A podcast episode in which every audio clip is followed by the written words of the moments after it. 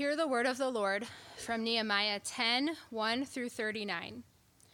On the seals are the names of Nehemiah the governor, the son of Hachaliah, Zedekiah, Seraiah, Azariah, Jeremiah, Pashhur, Amariah, Malchijah, Hattush, Shebaniah, Malluch, Haram, Meremoth, Obadiah, Daniel, Ginnethon, Baruch, Meshullam, Abijah, Mijamin, Maaziah, Bilgai, Shemaiah. These are the priests. And the Levites, Jeshua, the son of Azaniah, Binnui, the sons of Henadad, Kadmiel and their brothers, Shebaniah, Hodiah, Kelita, Pelaiah, Hanan, Micah, Rehob, Hashabiah, Zaccur, Sherebiah, Shebaniah, Hodiah, Benai, Beninu.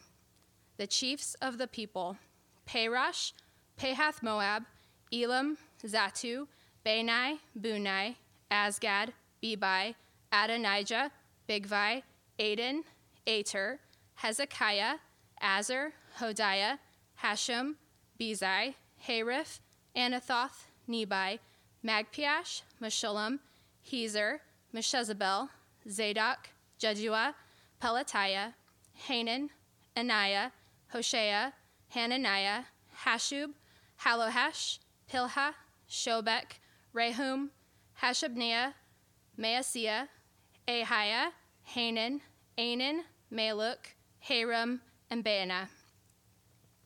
The rest of the people, the priests, the Levites, the gatekeepers, the singers, the temple servants, and all who have separated themselves from the peoples of the lands to the law of God, their wives, their sons, their daughters, all who have knowledge and understanding, join with their brothers, their nobles, and enter into a curse and an oath to walk in God's law that was given by Moses, the servant of God, and to observe and do all the commandments of the Lord our Lord and his rules and his statutes. We will not give our daughters to the peoples of the land, or take their daughters for our sons. And if the peoples of the land bring in goods or any grain on the Sabbath day to sell, we will not buy from them on the Sabbath or on a holy day. And we will forego the crops of the seventh year and the exaction of every debt. We also take on ourselves the obligation to give yearly a third part of a shekel for the service of the house of our God, for the showbread, the regular grain offering, the regular burnt offering, the Sabbaths, the new moons, the appointed feasts, the holy things, and the sin offerings to make atonement for Israel and for the work of the house of our God. We, the priests, the Levites, and the people, have likewise cast lots for the wood offering to bring it into the house of our God, according to our fathers' houses, at times appointed, year by year, to burn on the altar of the Lord our God, as it is written in the law we obligate ourselves to bring the firstfruits of our ground and the firstfruits of all fruit of every tree, year by year, to the house of the Lord. Also, to bring to the house of our God, to the priests who minister in the house of our God, the firstborn of our sons and of our cattle, as it is written in the law, and the firstborn of our herds and of our flocks, and to, the, and to bring the first of our dough and our contributions, the fruit of every tree the wine and the oil to the priests, to the chambers of the house of our God, and to bring to the Levites the tithes from our ground, for it is the Levites who collect the tithes in all our towns where we labor. And the priest, the son of Aaron, shall be with the Levites when the Levites receive the tithes. And the Levites shall bring up the tithe of the tithes to the house of our God, to the chambers of the storehouse. For the people of Israel and the sons of Levi shall bring the contribution of grain, wine, and oil to the chambers, where the vessels of the sanctuary are, as well as the priests who minister, and the gatekeepers and the singers. We will not neglect the house of our God. This is the word of the Lord. Great job, Cassie. oh, man. Well, good morning and welcome to Sacred City Church. My name is Justin. I'm the lead pastor here at the church. And if you are just joining us, we are currently studying the Old Testament book of Nehemiah. Now, we began our study through the books of Ezra and Nehemiah. Actually, it's Ezra and Nehemiah used to be one book, but we've sep- but we have separated them to keep them um, distinct in our Bibles and to make it a little bit easier to find one another. We began this study at the beginning of 2022, and we're going to be finishing up February 5th. If you're interested in going back and listening to those sermons, you can find them all on our website or on our podcast. But what I'm going to do this morning, uh, first of all, I'm going to apologize because my son had a two day wrestling tournament in the past two days, and I think I used about 85% of my voice there, okay? And then and I've used probably another, let's just say 10% in the first service, and so you guys got the leftovers this morning, okay? So I'm gonna need grace for my voice to hold out this morning uh, more than normal. But what I'm gonna try to do is I wanna catch us up. So if you didn't know, this book right here is primarily a story it's a true story, but it's a story, all right? And we could call this the story of God. And in order for us to understand Nehemiah, well, let's just say a Nehemiah is a chapter within that story. So sometimes we've got to pull out and pull back a from a 30,000 foot view to understand the big picture, to understand what's going on in the, in the scene that we see in Nehemiah. So I'm going to pull back 30,000 foot here and overview what we call the story of God. Here's the big idea God is the ultimate author. He is writing a story. He's the creator of all things. He created the world and everything in it. And if we're going to understand our story, which means if we're going to understand who we are, why were we created, and how we should live, we have got to understand the story of God, the grand narrative that God is writing. Scripture teaches us that there are some incredibly important things that God has done in the past in his story, his story, history, that we must understand if we're going to understand the story that we are a part of. Today we're going to look back on some of the most foundational aspects of God's story. And if you don't understand these, then you will misunderstand the meaning, purpose, and the Greek term is telos. That's the goal. Telos. So if I if I um, if I'm an archer, my telos is my aim, my direction. I see a target way over there, that's my telos. And so I have to point my, my bow and arrow in that direction if I'm going to hit my target. Our life is meant to have a telos. We're meant to know where we're headed, know where we're going, and then live towards that purpose. If you don't understand the story of God, then you will get your telos wrong. You'll get your goal, the purpose, the meaning of your life off. Think of it like this, like this. If you don't understand the story of God, the story that God is telling, then you won't understand what type of character you are to be. You won't understand your relationship to the author and what you are to do in the role God assigned to you. Now, it's my contention that this is a major problem in our world today, specifically in our country. People don't understand the grand narrative, they don't understand the story of God.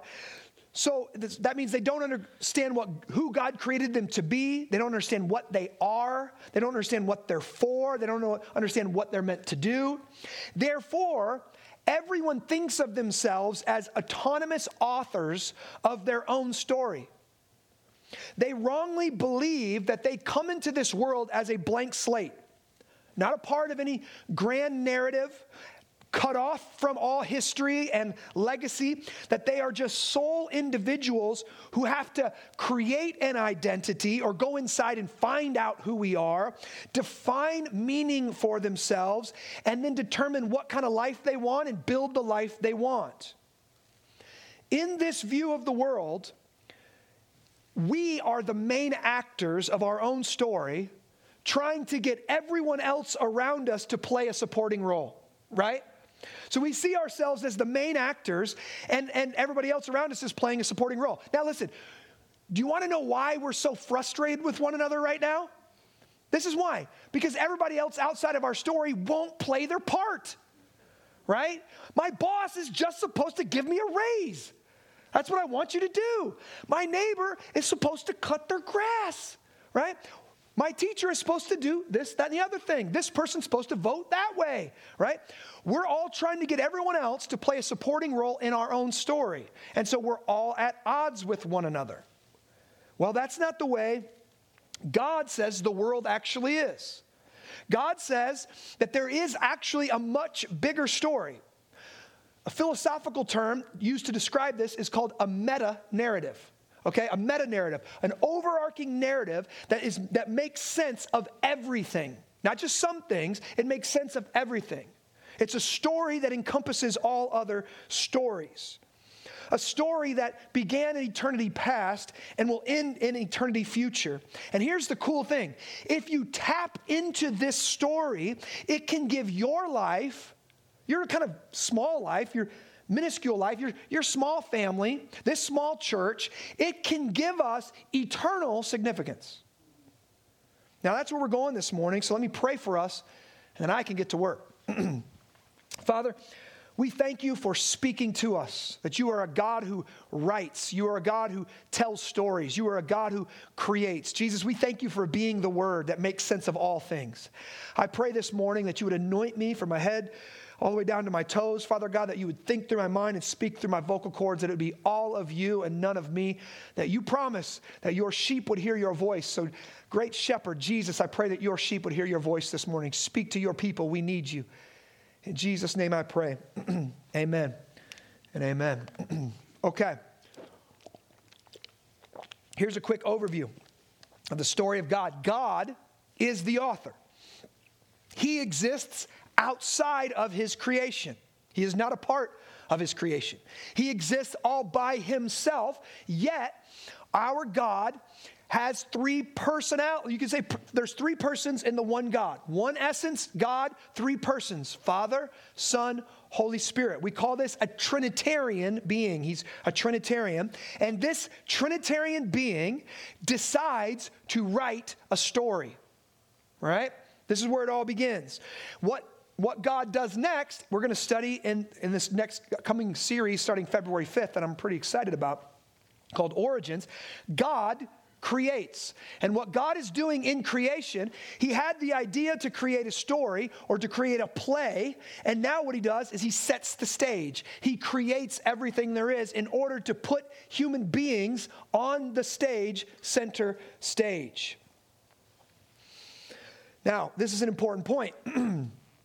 Since God is the author, God is writing the story. Listen, not characters. Okay? Listen to me. God is writing the story, not his characters. So when God puts Adam and Eve there, he doesn't just sit, he just doesn't sit them in the garden and sit back and go, let's see how this is going to turn out. Guys, create your story. No, God already knows how it's going to turn out. God has written them into his story. God is the author. So God tells them who they are, God tells them what to do, and God tells them what will happen if they do said things. Now, this is, the, this is a big point I want you to see here. Therefore, immediately, human beings and God, their relationship was, I guess you could say, a formal relationship. It had guidelines and rules. Now, in the beginning, it was very simple. Just one rule don't eat from the tree of knowledge of good and evil, and if you do, you will surely die. Right? See what I mean? That's a consequential relationship, right? If you, if you eat of that tree, you will die. Now, you come over from, to my house for dinner and I say, hey guys, how's it good? It's so good to see you. Just don't touch that or you'll die. Immediately you're like, whoa, right? Their relationship with God from the from jump had consequences, had sharp edges to it. It was not a casual relationship. It was not just do whatever you want in the garden and we'll, we'll see what happens. No, it had some seriousness to it, it had some formality. And here's my contention this morning. If you don't understand this part, you won't understand the rest of the Bible. And you won't understand how you are meant to relate to God and live as characters in His story. What God is doing with Adam here, we now call making a covenant. That God is making a covenant with Adam. That's how God represent or God, that's how God works and, and is in relationship with Adam. He works in a covenant relationship. And Adam was our representative. You could call it our covenant head. We were present in Adam, so when God was making a covenant with Adam, God was actually making a covenant with all the human race. And that means that covenant It was binding on Adam, and that covenant is binding on us as well. Now, before I get too far, let me first answer the basic and most obvious question What is a covenant? Now, I'm going to use O. Palmer Robertson's definition from his book, The Christ of the Covenants. And he says this A covenant is, quote, a bond in blood, sovereignly administered with attendant blessings and curses. I'm going to say it one more time, then I'm going to break it down. A bond in blood, sovereignly administered with attendant blessings and curses. Now, here, here, let's get in this. What is a bond in blood? Well, first off, we read it's a bond. When you think of bond, you probably think of contract. That's what most people think. I think in a contract way. A bond is we're, we're coming into a formal agreement. We're coming into a formal relationship that's not just based on my feelings or your feelings, but it's based on something that's probably either spoken or written right? It's, so this is a binding agreement. It's a bond. Now listen, it's a bond in blood. What that meant is it was a bond to the death. It was a life or death agreement, right? Now, this is where we see the difference between, well, and the next part. Let me go to the next part. It's a, a covenant is sovereignly administered. That means when you're making a covenant, God is the executor of the covenant. God is the one who's overseeing the whole agreement. So if it's a if it's if you make a covenant with another human being like you do in marriage, you're coming together male, female, you're making a covenant with God. You're asking God to look down and see you make this covenant. God is going to oversee it. God is going to uh, bless it or curse it based on your obedience to it. God is going to uh, hold you to it, right? That's what you're doing in a covenant. Now, a contract is much different, and we need to get this understanding uh, in our heads right away. Let's say uh, I make widgets, okay? And you need widgets, right? You own a business, you need widgets, I make widgets. We come together, we make a contract. I'm gonna make a million widgets for you, you're gonna buy a million, million widgets for me. You didn't know you could afford it, but you can. All right? Million widgets, all right? But then, because we live in Iowa, a derecho comes in and destroys both of our businesses, right? Now, you don't need widgets, and I can't make widgets. So we come together and go, hey, can we just cancel this c- contract? Yeah, I don't need it. I can't make it. Let's just cancel the contract. All right? That's how a contract works. Here's the difference in a covenant, right? God is the executor. God is the one administering the covenant. So in a covenant, I can't back out. So in a marriage, let's say you don't have any children and you realize this thing's just not working out. You're not meeting my needs. I'm not meeting your needs. Can we just call this a wash and break, break this thing off before anybody gets hurt? Right? If you think contractually, sure, no big deal. But if you understand that marriage is actually a covenant between a man and a woman, you realize if, if we were to do that, we would be sinning against God. We would be breaking covenant against God. That we're not just covenanting with one another, we're covenanting with God, right? So covenant is sovereignly administered. So it's a bonded blood till death do us part, life or death sovereignly administered with attendant blessings and curses. That's very simple. If you keep the covenant, there's blessings. If you break the covenant, there's curses. Adam, if you keep the covenant, life and probably eternal life, looks like that he would probably live forever for all we know. But if you if you break the covenant, what? Death, right? Attendant blessings and curses. Well, here's what most people don't understand. God only relates to his creation through a covenant. Listen, there is no casual way to approach God. Listen, there is no back door to God. You can't get around this idea of covenant. The only way to be in a relationship with God is to be in a covenant relationship with Him. Many people miss this. If you go and read the Bible, why does God make covenant with people over and over and over and over again. We see him making covenant with Adam in the garden. Then we see him making covenant again with Noah. We see him making covenant with Abram. We see him making covenant with Moses. We see him making covenant with David. And then he even promises all throughout the rest of the Old Testament in the prophetic books, I'm going to make a new covenant with a new David that's going to come. And of course, that was Jesus. Why? Why all this covenantal language? Sometimes we miss the forest for the trees, guys, because God is a covenant making and a covenant keeping God, and you cannot come to Him any other way. It's the only way to be in a right relationship with God. What does that mean? Listen, That means every single human being on this planet, whether they know about this or not, is either a covenant keeper or a covenant breaker. There is no neutral ground. There is no neutral ground. We are all either under the blessings of the covenant or we're under the curses of the covenant. Well, a person might say, well, pff, I don't like that. That doesn't sound fair or nice or chill enough for me, actually. Well, exactly. God isn't a supporting actor in your story. God isn't trying to fit himself nicely and neatly into the worldview that you've created for yourself. God is the author of everything. And you are living on his stage and in his grand narrative, and you are meant to find yourself in his script and be the character that he created you to be and play the part you were created to play.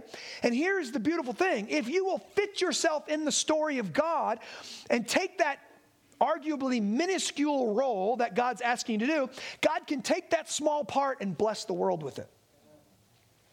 This week in missional community, I got to teach um, on the story of Abram and Sarah.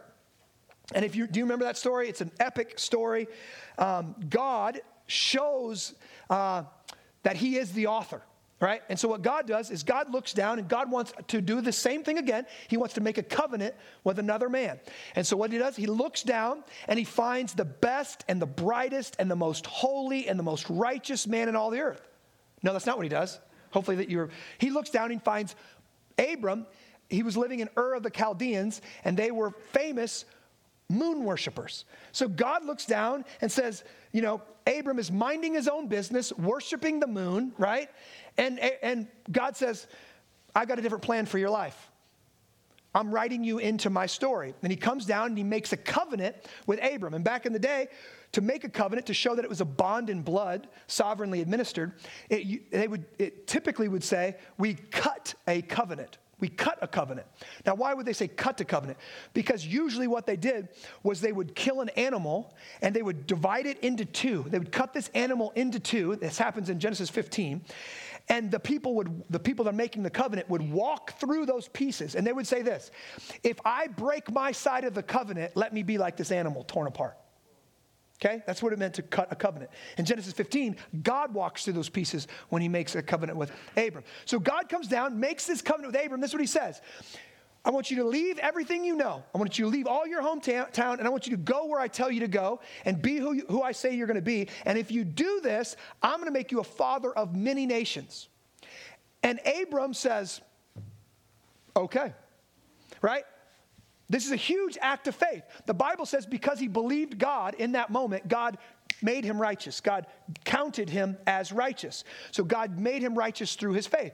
And then what happened? Abram went on, and Abram obeyed God and disobeyed God. Abram uh, kept the covenant and broke the covenant. There were some ups and downs, good things and bad things. But God remained faithful to the covenant with he made with Abram. And then what happens? From Ab- we can go on and on and on, but from A- I don't have time to go through that whole story right now. From Abram's lineage come the Israelites, and then later Jesus, then later on even Islam. Right? Think about this. When Abram chose to obey God and become a character in God's story, rather than the main character in his own story, God used him to literally change the whole world. Jews, Christians, and Muslims all find their origins in this one man and his two families, right? And you see the blessing and you see the curse, right? With Ishmael, he tried to take it into his own hands, right? And he, his, so did his wife, gave it, you know, he slept with the he slept with the servant and had Ishmael, and from that line comes Islam, and he God gave him the, the man of the promise, and he and uh, from him you get Isaac, and then you get Jesus, and you get everybody else from there, right? So what we see from this is God is a covenant making God. Now, listen this. He's even made a covenant with creation. Jeremiah 33 says that God made a covenant with the day and the night to keep them coming at their respective times. So you will never understand what is going on here in Nehemiah if you don't understand this, uh, under, this, this concept of a covenant. And this is why last week we saw Ezra tell the story of the covenant making God again. He was reminding the Israelite people who God was, what He had done in making a covenant with their forefathers, and reminding them of what their ancestors had done in breaking the covenant. He was saying, This is the story that you are a part of. Remember Adam, remember Moses, remember David, remember your forefathers, remember the good and the bad and the ugly, and choose you this day what type of character are you going to be in this story. Are you going to be a covenant keeper or are you going to be a covenant breaker? Are you going to be one of God's family or are you going to be like one of the pagans? He's rooting them in a story and then he's reminding them of the powerful nature of the covenant that God will always do what he promised to do blessings and curses. So, what we have is the people are gathered together. They continue to read from the Old Covenant, they continue to read from the, the Bible, and they're hearing the stipulations of the covenant. They're hearing the rules and the regulations and what you're supposed to do. And they're responding to it as God's covenant people. And that's where we find ourselves today. Now, what we're going to do, we're going to jump all those names, all right? Why are we going to jump all those names?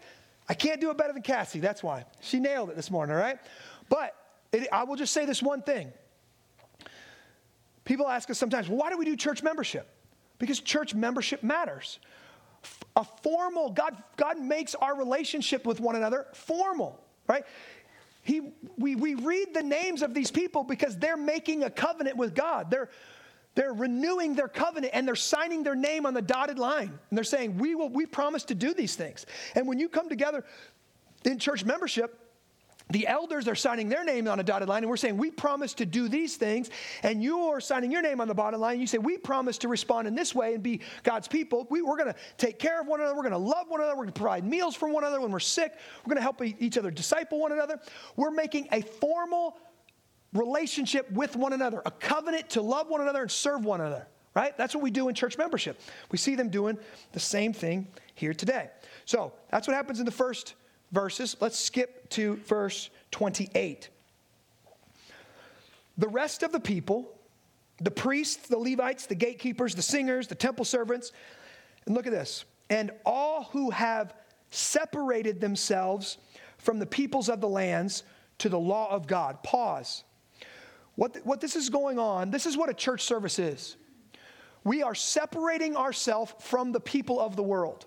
We're coming out from the world and be ye separate, saith the Lord. They're gathering together and they're saying this, though we're surrounded by pagans. And when I say pagans, guys, I, I don't mean that in a derogatory way. Pagan means just you worship a different God than the real God. All right? And whether it's you're worshiping an idol or you're worshiping Allah or you're worshiping Buddha or you're worshiping the universe or some God of your own making, by definition, that person is a pagan. Or you're just, you know, uh, a materialist. You're, that person's still a pagan because they're not worshiping the one true God. So these people, they're separating themselves from the pagans. They're coming together to be formed by God, to be shaped by God. They want to be different from the world. So they separate themselves, they come together, and they're reading up from the scriptures. And it wasn't, listen, this is the covenant community. And it wasn't just the adults, okay? It was all of the people, including their children.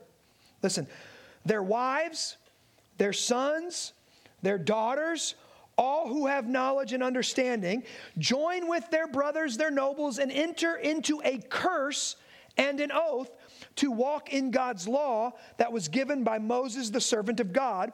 So, what, this is right here. This is, they're cutting a covenant. Why does say walk in a curse? That's just shorthand for a covenant. Because if you break the covenant, you receive a curse. If you obey the covenant and walk in the Lord's ways, you receive a blessing. Okay? So them and their family, they, they, they come out from the world, come together, and they're saying, We're making a covenant with our God, us and all of our children. We're going to be different from the world. We're going to look different. We're going to act different. We're going to be different. We're going to be a part of God's story and not try to make our own story.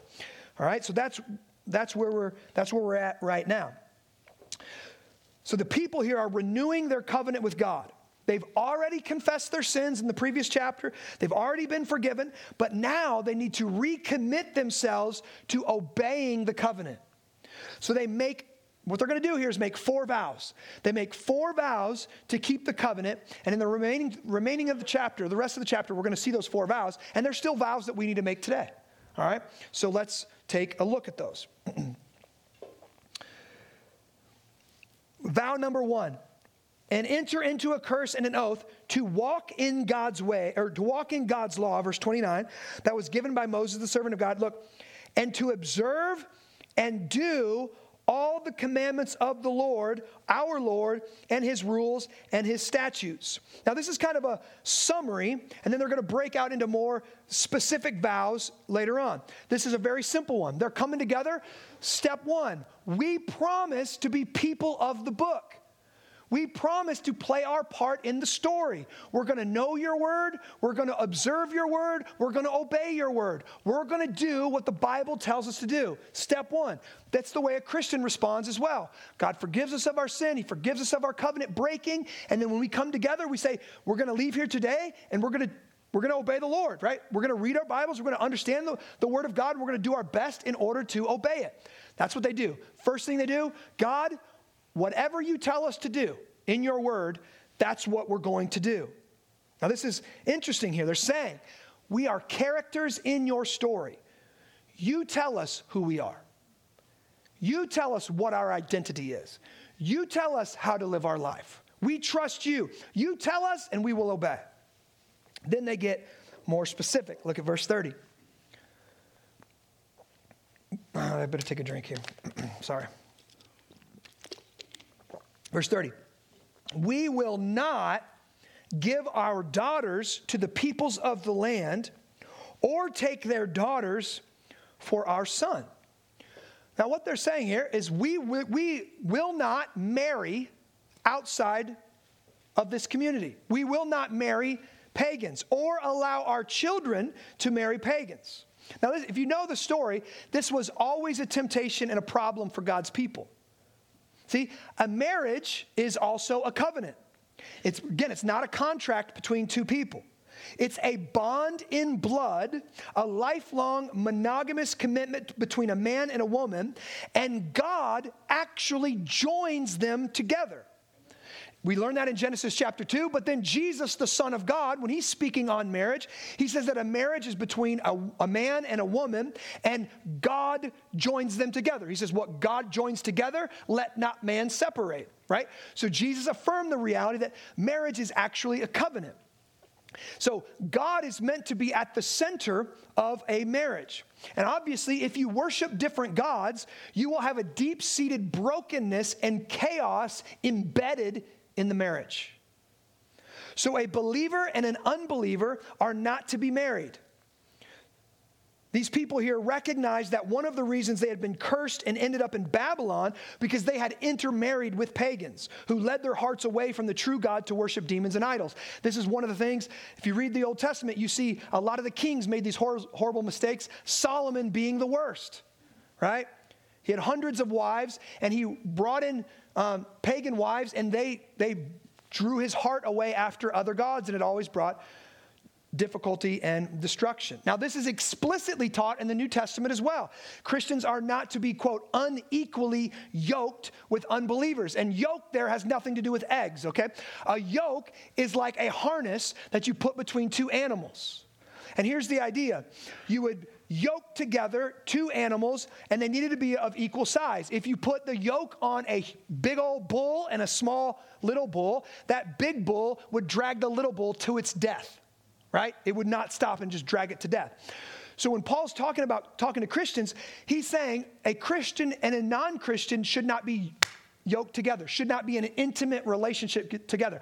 That means they shouldn't click on that dating profile. They shouldn't slide into the DMs. All right? They shouldn't date a non Christian. All right? A Christian should not date a non Christian. What does light have to do with darkness? Paul says nothing. So, young, young people, singles in this room, I know the temptation is real, and I know it's slim pickings out there, right? It's hard to find a Christian man or a Christian woman. But one of the realities that we are called to do as God's covenant people is only date and marry other Christians, right? And parents, yes, you can be explicit about that with your children. And yes, you should be concerned if your children are having too intimate or too close of a relationship with people who are not Christians. Because it's all through the scripture, right? Bad company corrupts good morals, Proverbs tells us. So you should be very aware of who all your kids' friends are and how close they are getting with them because they, their friends can lead them away from, from the worship of the true God, right? Happens all the time. All right, so that's the first thing they say. Hey guys, we've, we've, we've seen, we don't want to be, we don't want, we've seen what happened in the past. We don't want to be those guys right? We don't want God's curse on us. We don't want our we don't want all this destruction. We don't want our family broken apart. So we commit to following God's ways. One of the ways that we commit to do that is we're not going to marry outside of our religion, right? That's what they do. Now, second thing, verse uh, 31. Second one is verse 31. And if the peoples of the land, so the outsiders there surrounding them, bring in goods or any grain on the Sabbath day to sell, we will not buy from them on the Sabbath or on a holy day. And we will forego the crops of the seventh year and exaction of every day. Okay, here's what's going on. They're remembering the story. God created the world and everything in it in six days.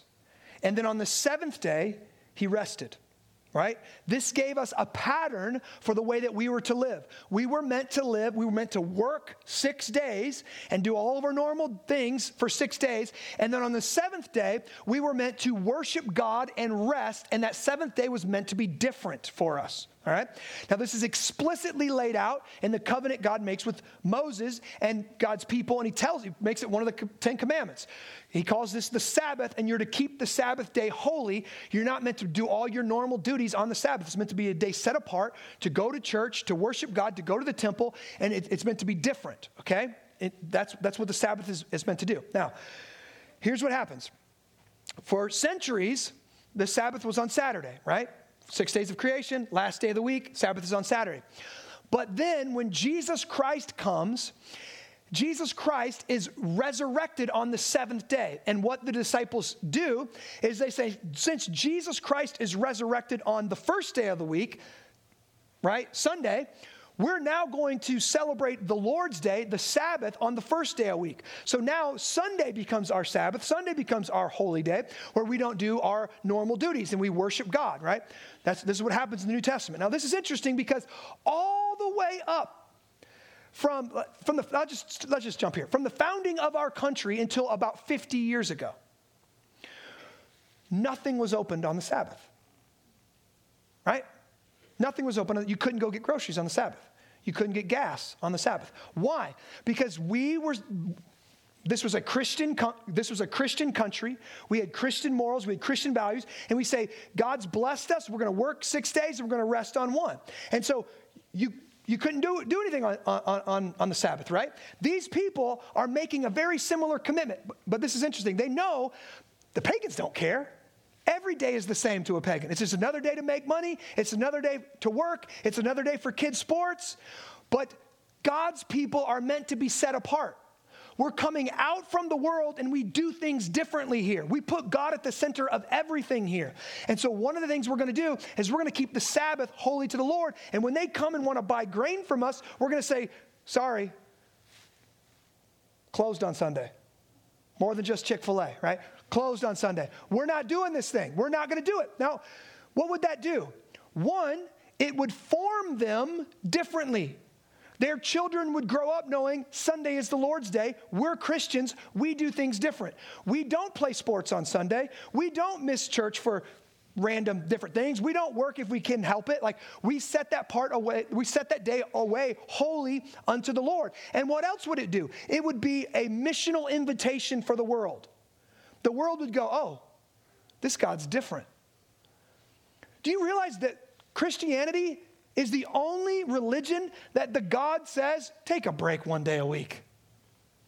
Buddha's last words upon dying were strive without ceasing.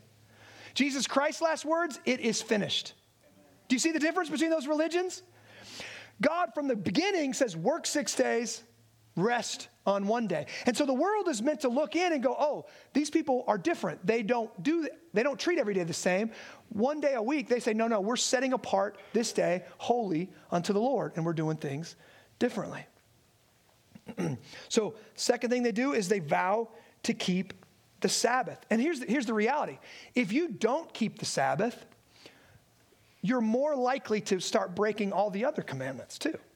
Because it's, it's in the Sabbath that you're reminded of the story. You're reminded of who God is. You're reminded of what He's re- required of you. You're reminded that He's already forgiven your sins in Christ, that you're coming together and you're worshiping God. And so the Sabbath is meant to orient you towards God to send you back out into the world a little bit different than the, than the way you came in, right? And so the more you miss the Sabbath, I'll tell you, the more easy it becomes to start breaking more commandments. And this is one of the reasons if somebody's in an inappropriate relationship, they're dating somebody they shouldn't date, one of the first things they do is what? Stop going to church, right? It just naturally, naturally happens. They're all, it's all connected. Okay, lastly, verse 32 we also take on ourselves the obligation. Hold on. How many like that word? How many like that word? If you're a millennial, I know you hate that word. obligation. I like to just keep my options open. This is why Facebook invented the maybe. They, I get invited to something? Maybe. What do I mean by that? If nothing else is going on and there's nothing else better, I'll come to that thing. But I'm going to decide at the last moment, right? Most of us don't like obligation, we don't like duty. These people here are saying, we recognize we are actors in God's story, and because of all the work that God has done already on our behalf, we have an obligation to Him and to our brothers and sisters. We have a duty that doesn't matter how we feel. So we're committing ourselves to doing something no matter how we feel. And listen, people, because I always talk about like, it doesn't matter what you feel. I, I'm, I, when, I, when I'm saying that, I'm not trying to say feelings don't matter. What I'm trying to say, our feelings are subjective. And what God has done for us is objective.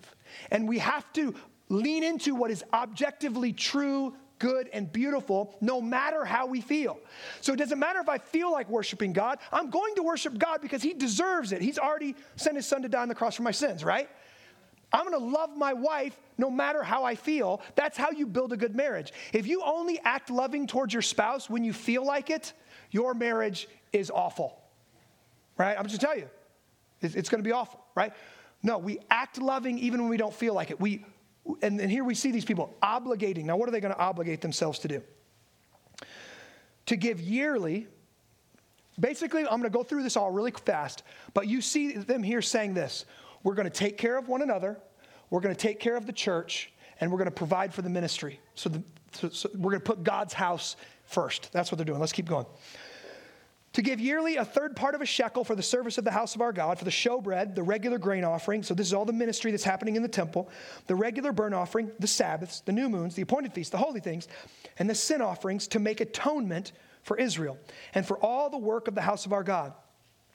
We, the priests, the Levites, and the people, have likewise cast lots for the wood offering to bring it into the house of our God, according to our fathers' houses, at times appointed, year by year, to burn on the altar of the Lord our God as it is written in the law. Here it is again. We obligate ourselves to bring the first fruits of our ground, that's the plants, the first fruits of all the fruit of every tree, year by year, to the house of the Lord, and to bring to the house of our God, to the priests who minister in the house of our God, the firstborn of our sons, so they dedicate them to the Lord, and of our cattle, as it is written in the law, and the firstborn of our herds and our flocks, all their livestock, to bring the first of our dough and our contributions, the first of every tree, the wine and the oil, to the priests, to the chambers of the house of our God, and to bring to the Levites, that's the priest's helpers, the tithes from our ground, for it is the Levites who collect the tithes in all our towns where we labor. And the priest, the son of Aaron, shall be with the Levites, and the Levites receive the tithes, and the Levites shall bring up the tithe of the tithe to the house of our God, to the chambers of the storehouse. For the people of Israel and the sons of Levi shall bring the contribution of grain, wine, and oil to the chambers where the vessels of the sanctuary are, as well as the priests who minister, and the gatekeepers and the singers. And here's the point we will not neglect the house of our God. See, last thing they commit themselves to do is to give consistently and sacrificially of their finances to fund God's church and mission in the world.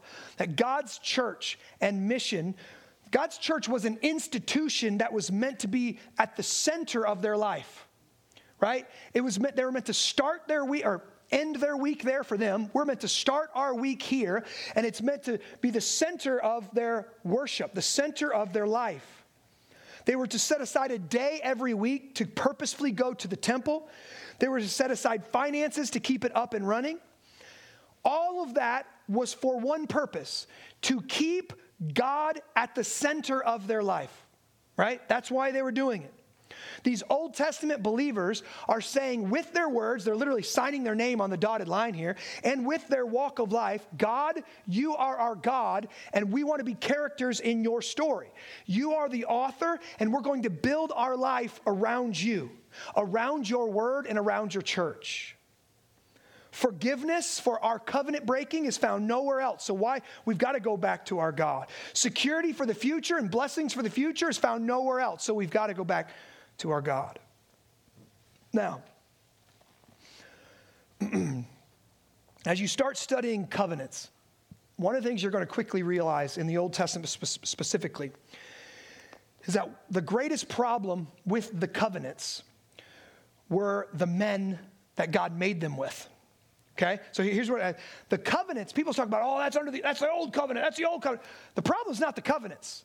The problems were the men who made the covenants. Okay? All the men were sinners. All the men broke the covenants and then brought curses down upon themselves and the people.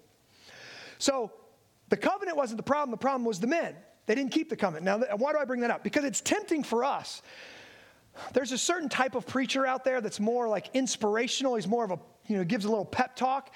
And what he often does is he rallies people to recommit the covenant and re, like step up. All right, guys, Everybody else failed, but we're going to be the ones that keep the covenant. So let's all stand up here and recommit ourselves to we're going to be the ones. No, no, no, no. That's not the purpose of this. Okay?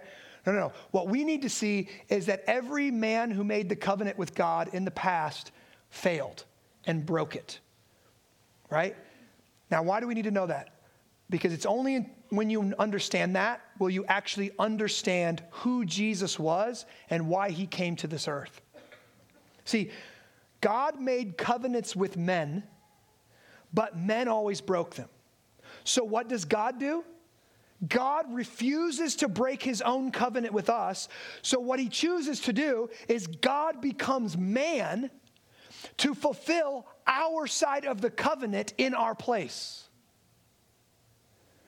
Jesus comes as our new covenant representative, our new covenant head. Jesus lives a perfect life. He obeys all the covenant rules for us, right? So Jesus earns all the blessings for us by being perfect, right? For us. But what Jesus does then is on the cross, he does the unthinkable. He takes on all of the covenant curses that we had earned for our covenant breaking. So Jesus takes the punishment that we deserve for breaking God's covenant. And what does Jesus do? Remember those that animal that was torn asunder? And if you walk through the covenant, you would say, if I break the covenant, I'll be torn asunder. Well, God makes the covenant with us. Jesus comes down as our covenant head. Jesus walks through the pieces. And what happens? Jesus is torn asunder for us on the cross. He's beaten, he's tortured, he's crucified on the cross becoming a curse for us. This is interesting, but because Jesus was God, I keep saying that over and over because I'm, there's a lot of interesting stuff for here for me. Because Jesus was God and he never sinned as a man, death did not have any power over him. He could lay down his life and then he could pick it back up again.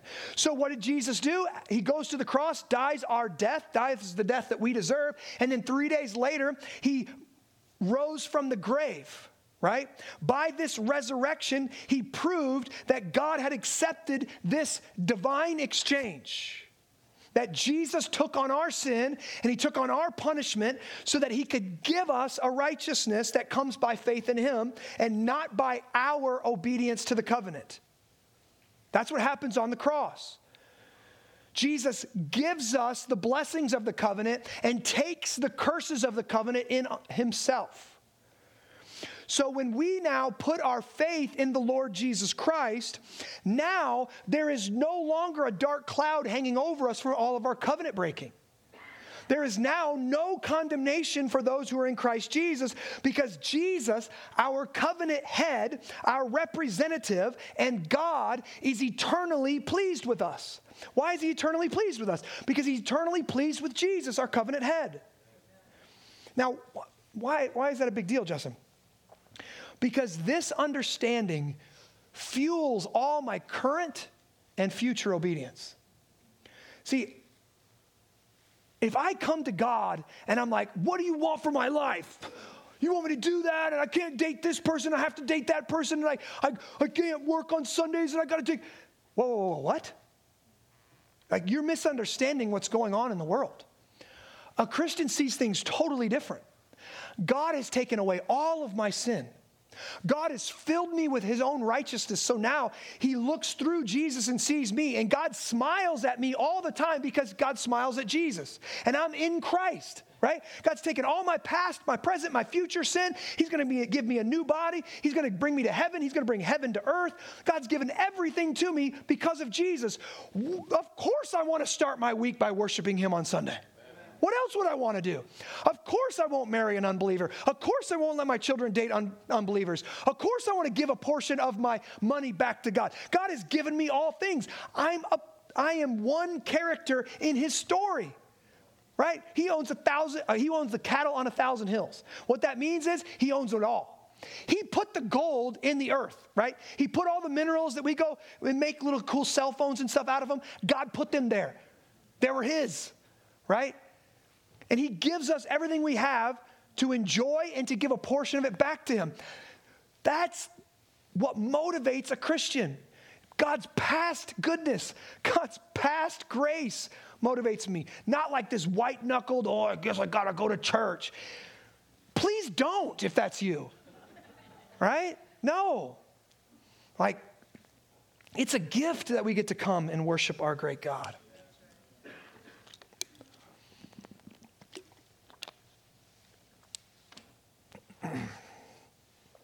So when we put our faith in the Lord Jesus Christ, there is now no longer any condemnation over us. God is the author. And look at the story he's already written. See, listen, we're not done, right? We're in the middle of our, of our story and still the story of God. But look back, look at, look at history. Look at all, look at all God's faithfulness, all God's goodness in the past. There is no other religion in the world with this kind of self giving, gracious God at the center of it. A God who would look down at covenant breakers and go, I know what I can do. I'll come down there and meet the needs for them. I'll become a man to obey the law myself. I'll become a man to keep their side of the covenant. God so loved the world that he gave his only son so that whoever believes in him should not perish but have eternal life. Now, if God has already done all this to save us from our sins, can we trust Him with the rest of our life? Can we trust that when we come to something in the Bible that's difficult for us to understand or difficult for us to obey, or we go, I don't think that's good, can we trust that His ways are always better than our ways? Can we say to Him, I trust you? You tell me who I am. You tell me what I'm for.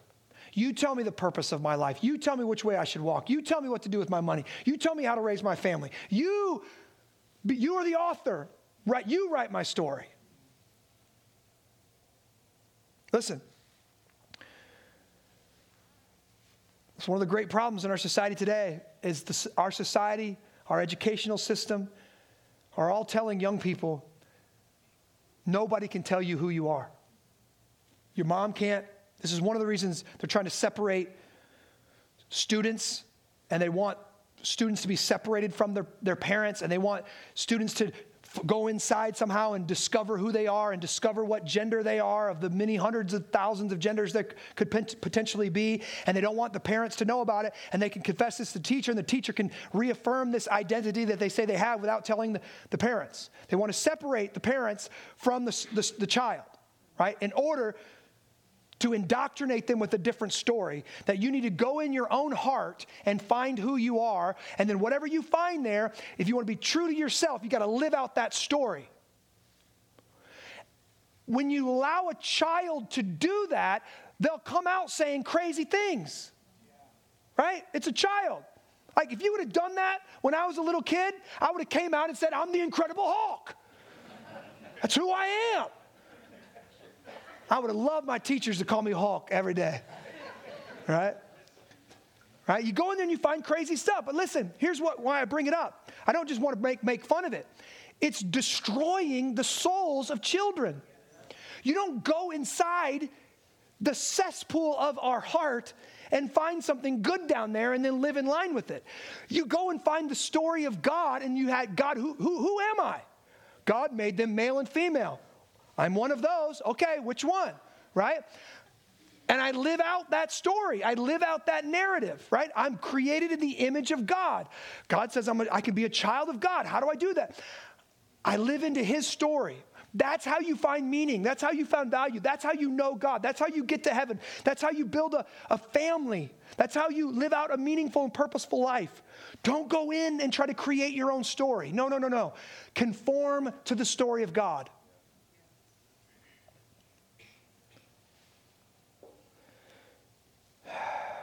Paul says it like this. Last thing I say. Paul says it like this, 2 Corinthians 5:19. Quote, "In Christ God was reconciling the world to himself, not counting their trespasses against them, and entrusting to us the message of reconciliation. Therefore, we are ambassadors for Christ." See, why are we set apart? Why do we come together every Sunday? Why are there certain things that we don't do? Because our lives point back to our God. We are ambassadors for Christ. If we send ambassadors over to a different country and they act the fool and do crazy things, that looks bad on our whole country, right? Christians are meant to live a certain way and a- operate a certain way in the covenant so that people can look in and go, oh, that God is gracious. Oh, that God is kind. Oh, that God is merciful. Oh, that God is truthful. We are ambassadors for Christ.